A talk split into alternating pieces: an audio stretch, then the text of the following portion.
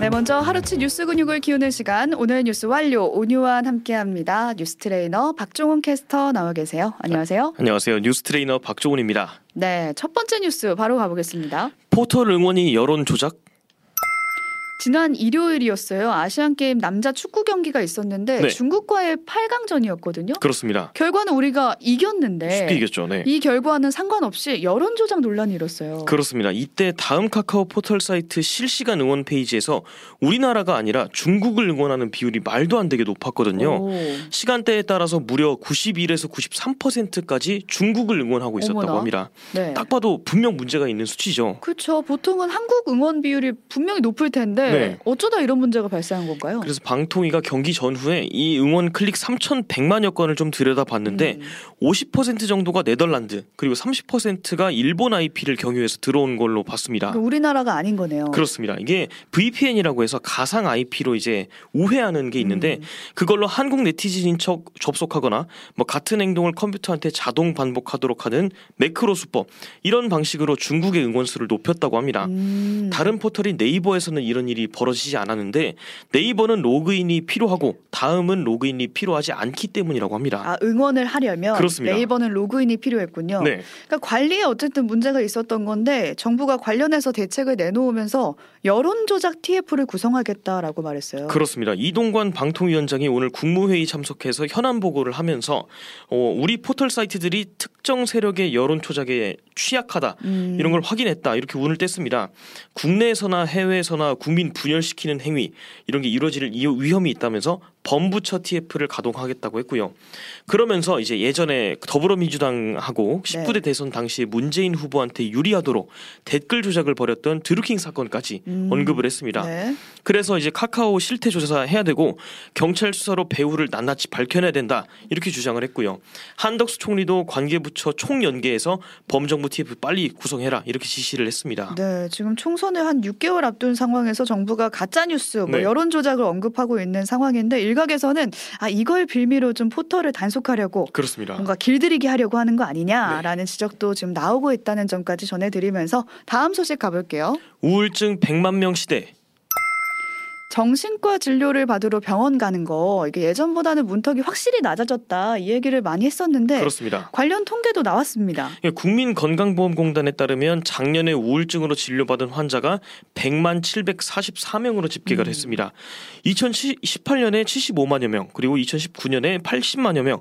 최근 5년 동안의 동향을 좀 보면 해마다 늘어왔는데 결국 작년에 100만 명을 넘어선 겁니다. 아, 이 중에는 특히 여성이 많았다고 하더라고요. 그렇습니다. 작년에 우울증 진 단받은 여성이 67만 4,555명이었습니다.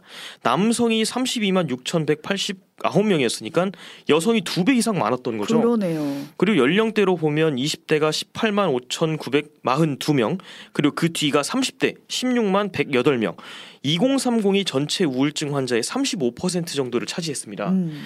60대, 40대가 각각 뒤를 이었는데 그분들도 15만 명 정도 가까운 수치가 나왔습니다. 그러니까 연령대별로 보면 20대가 가장 많고 성별로는 여성이 많다는 거잖아요. 네. 그러면 20대 여성이 제일 많이 우울증을 앓고 있다 이렇게 보면 될까요? 그렇습니다. 20대 여성이 가장 많은 비중을 차지해서 음. 총 12만 1,434명. 2018년까지만 해도 이게 여섯 6만 명이 채 안 됐는데 5년 사이 두 배 이상 늘어난 거죠. 네. 그리고 가톨릭대 의정부 성모병원 교수 이해국 교수에 따르면 아직 뭐 코- 포스트 코로나의 영향, 경제적 불황, 그리고 디지털 미디어 중독 문제 때문에 5년 이상은 우울증 환자가 더 늘어날 거라고 합니다. 그러니까 이렇게 우울증이 늘어난 원인에 대해서도 좀 살펴봐야 될 것 같아요. 왜냐면 네. 앞으로 더 늘 거니까. 그렇습니다.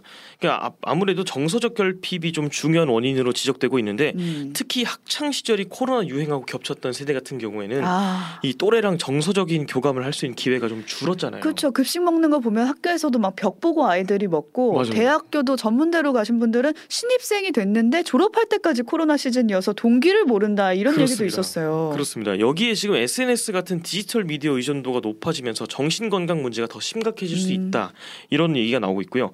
또 재난 때문에 위기를 겪은 취약계층 같은 경우에는 시간이 갈수록 정신건강 문제가 점점 커질 수 있다고 합니다.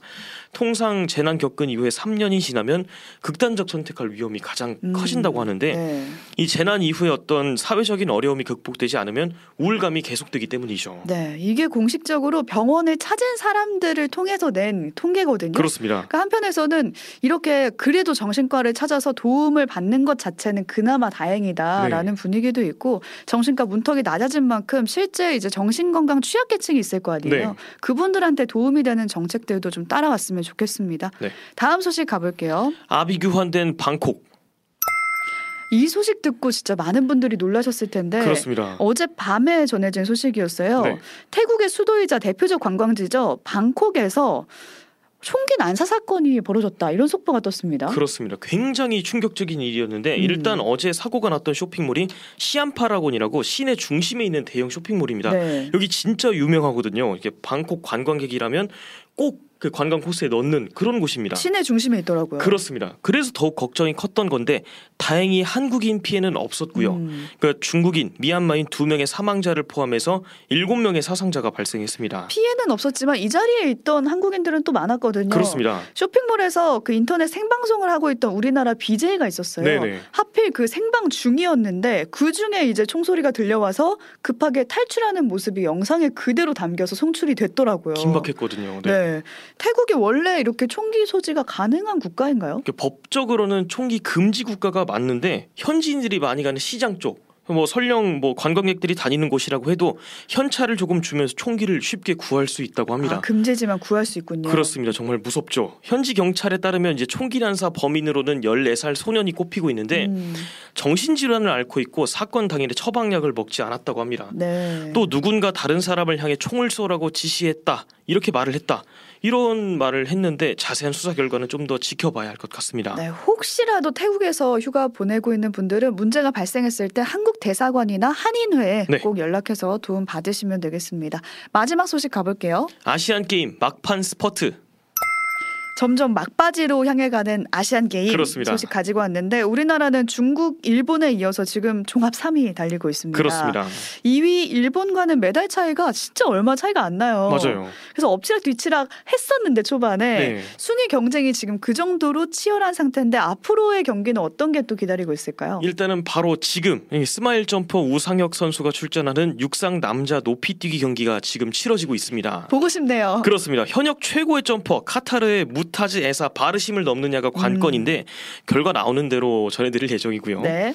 그리고 조금 이따 저녁 9시에는 우리 남자 축구 대표팀의 4강전 어. 우즈베키스탄과의 경기가 있습니다. 네. 아시안 게임에서 이 만날 때마다 늘 강한 상대로 꼽히는 게 우즈벡인데 음. 이것만 넘으면 결승이거든요. 드디어 결승. 꼭 이겼으면 좋겠습니다. 네, 오뜨밀 방송 딱 마치고 다 같이 응원하면 시간이 딱 맞을 것 같습니다. 네, 오늘은 우리 주종목이라고 할 수 있는 양궁에서도 좀 주목할 만한 장면이 있었어요. 그렇습니다. 바로 직장인 메달리스트가 탄생해서 화제가 됐습니다. 오. 양궁 compound 혼성전에 소채원 선수와 함께 출전했던 주재훈 선수 음. 결승에서 인도랑 붙었는데 158대 159 1점 차로 패배해서 아, 아쉽게 은메달을 땄습니다. 네, 진짜 아쉽네요. 그렇습니다. 그런데 이 주재훈 선수가 전문적으로 훈련을 받은 엘리트 선수가 아닙니다. 그러면 한국 수력 원자력에서 청원 경찰로 근무 중인 직장인이에요. 일반 직장인이에요? 그렇습니다. 2016년에 이제 동호회로 양궁에 입문을 한 이후에 직장 생활을 하면서 좀 취미로 했다고 합니다. 오. 근데 하다 보니까 실력이 늘어서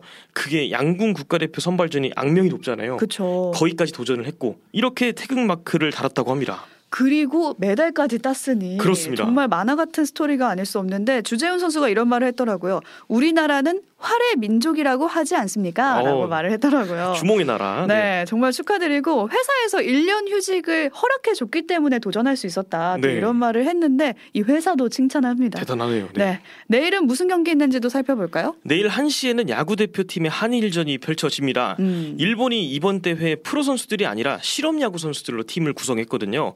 그래도 지금 네개팀 중에 결승 진출할 두 팀을 고르는 슈퍼 라운드에 돌입을 했으니까 일본 꼭 이겨야 됩니다. 네. 그리고 내일 아 같은 시, 같은 날 저녁 6시에는 역시 한일전 한일전. 여자 핸드볼 결승전이 열립니다. 음. 우리나라가 1990년부터 지난 2018년까지 8번의 대회가 열리는 동안 7번 금메달을 땄던 핸드볼 강국입니다. 그렇죠. 우리 생애 최고의 순간. 아, 네. 우생순의 나라거든요. 그렇습니다. 내일은 꼭, 아, 꼭 일본을 꺾고 금메달을 땄으면 좋겠고 네. 내일 오후 5시에는 여자 농구 대표팀의 동메달 결정전이 예정돼 있습니다.